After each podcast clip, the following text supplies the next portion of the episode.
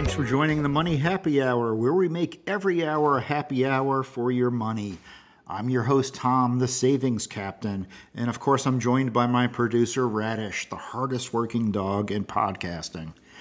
Hey, this is going to be a little bit of a different episode. It's just going to be a few minutes, 10 or 12 minutes. I'm going to take a step back and talk about something that's been on my mind a lot lately, and that's risk tolerance, market corrections, bear markets, things like that. There's so much noise in the media about it. Hey, I'm going to spend a few minutes talking about that. But before we jump in, if you're new to the Money Happy Hour podcast, or haven't done so already, please hit the subscribe button, the follow button, whatever you want to call it. Add some comments and share it with others.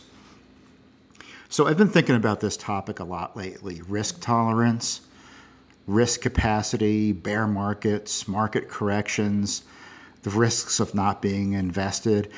And I wanted to take a few minutes and just talk about this now it's you might be thinking, hey, it's kind of unusual to talk about this topic right now. 2023, we're just about at the mid-year of the year. It's going great compared to 2022. The broad market is up 13%, but there's so much noise in the media where we are from an economic cycle standpoint, blah blah blah, all that stuff it goes on and on. If you spend too much time focusing on it, you will lose your focus from your portfolio. So, the reason I wanted to talk about this now, I think, is it's a perfect time. The markets are calm.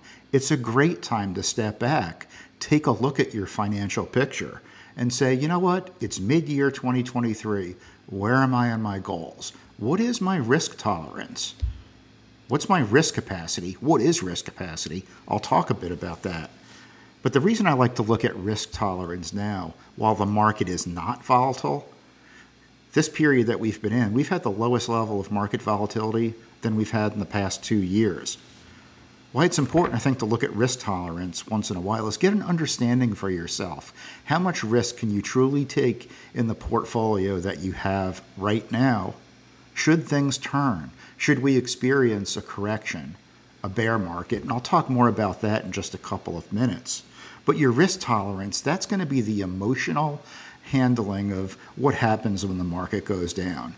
And you probably don't know how you're going to react. You may not know completely how you're going to react until you're in the middle of it. So take a measure and recognize your risk tolerance. One tool that I like to use, and I should disclose, I am a fully invested investor. I am not a bear. I am not, which I'm not even, I don't, I'm not a bear or a bull. I'm just fully invested all the time been doing this for 30 something years. I have seen a dozen or more corrections and a handful of bear markets, and I've wrote out every one of them. But that might not be, that's intentionally my decision. But I've also seen through my time a lot of corrections and bear markets just wipe people out and they sell at the worst time. And it's because, in my opinion, they don't have their risk tolerance defined. How much downturn they can withstand in their portfolio and ride it out. The mistake they make is the market goes down and it's a drumbeat of negative news all the time. And guess what? You're right, they sell at the worst time at the market bottom. So I say why markets are calm right now, one simple tip you can do check your portfolio, add up the balance. If the market were to drop, if that portfolio were to drop 30%, 50%, what would you do? Ask yourself that question. So if you log in and you see your portfolio balance is, say, half a million dollars, if that were to decrease to $300,000, how would you react? What would you do?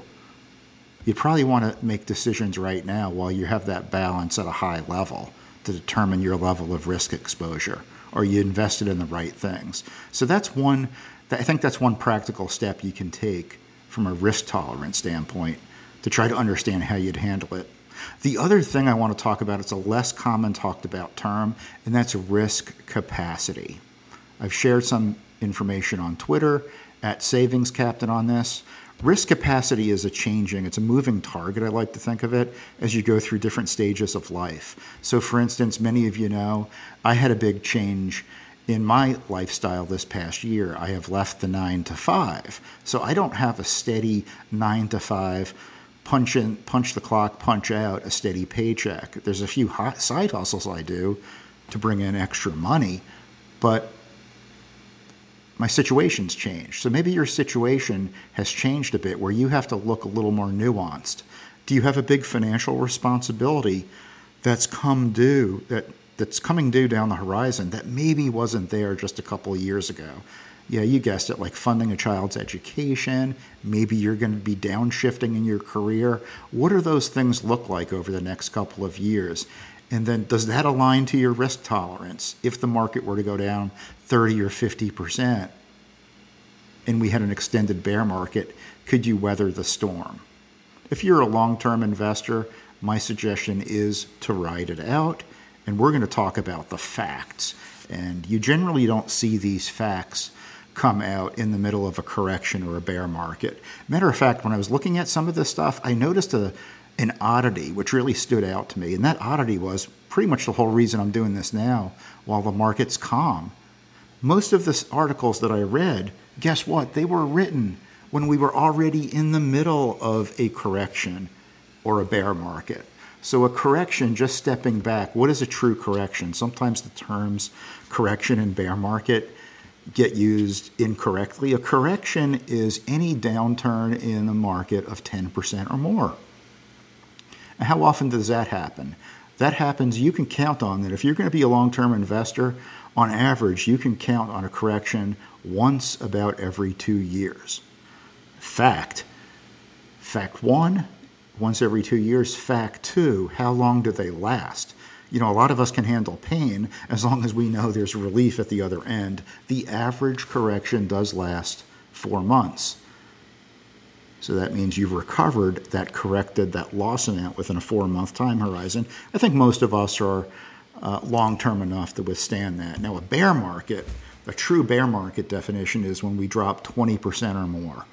That happens very infrequently. There's only been a handful, three or so, since the 1987 crash. Those happen very irregularly, but as you guessed it, they're much more deep, and that's what usually washes people out of the market.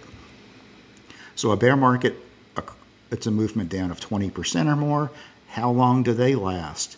You can count on being in a bear market uh, on average uh, at least a year. It's 13 months. Not too many examples of it, so it can vary deeply. Uh, one of the worst ones I saw was, of course, the 2007 to 2010ish period. That was just painful. And I saw way too many people just washed out of the market selling at the worst time. So, really take a look. My suggestion is while things are calm and you're looking at how your portfolio has been handling, where you are going into mid year, take a look to see what you what you could do. One additional tip I'd say, if you do feel a little weak in the knees that you might react emotionally if there were a downturn, one safeguard you can put in place is simply taking some money off the table. I would never go to an all cash position if you are a long term investor. This is not financial advice. This do your own research, do what's comfortable for you. It's just one person's position, one person's suggestion. I'm a believer if you invest, ride it out long term and can withstand volatility and risk in the short term, you will be handsomely rewarded to reach your financial goals. Uh, but the emotional decisions of corrections and bear markets, that's what usually does people does people in. One one interesting thing is the composition of your portfolio. Also look at that. So this study was back tested by um, Financial Analyst Journal. And they came up with something. I invest in a lot of dividend stocks, but they proclaim that hey, if you were a, if you had dividend stocks in your portfolio, your volatility was a lot less. Uh, the downturns were a lot less if you were holding dividend stocks in your portfolio. And the magic number they found from a yield basis were stocks yielding 4.3%. Now, I don't chase yield. I'll look at the underlying company and what's delivering that yield. Can they continue from a cash flow standpoint to pay that dividend? I'd much rather personally accept a lower yield of 2%, for instance, on some, like I get on some of my favorite companies, and have the growth potential In the short term, I could live with the volatility. I don't I still don't need the money yet. So don't chase yield, but perhaps anchoring your portfolio. There's a feather in the cap there for that, for adding dividend stocks to your portfolio. So those were a couple of things that I wanted to share that I thought were were kind of interesting. So I'll just wrap up by saying I hope you found this helpful. I hope you take the 10 or 15 minutes to listen to this and then not just listen to it, but you know, compare compare where you are in your portfolio to your long-term financial goals. Try to envision how you would act if we did have a steep correction. Would you need money? Does it not make a difference for you? In my case, it was always ride it out was the best course of action, and that truly helped me build additional wealth while the markets were low. Because on average, here's another fact: there is there is light at the end of that rainbow. At the end of a bear market, the following year, again, not too many examples, but the markets did return 32% on average. So you certainly don't want to sell at the worst time because you're not getting back in at the bottom of a bear market when you feel comfortable. You've missed a lot of the move in the market, so you've hurt yourself on both ends by getting out of the market. By selling, selling at the bottom, and then missing the rebound. So that's all I have today. Radish has given me the cue, so it is time to wrap up. And I'll just say, and I'll close by saying thanks for joining the Money Happy Hour, where we make every hour a happy hour for your money.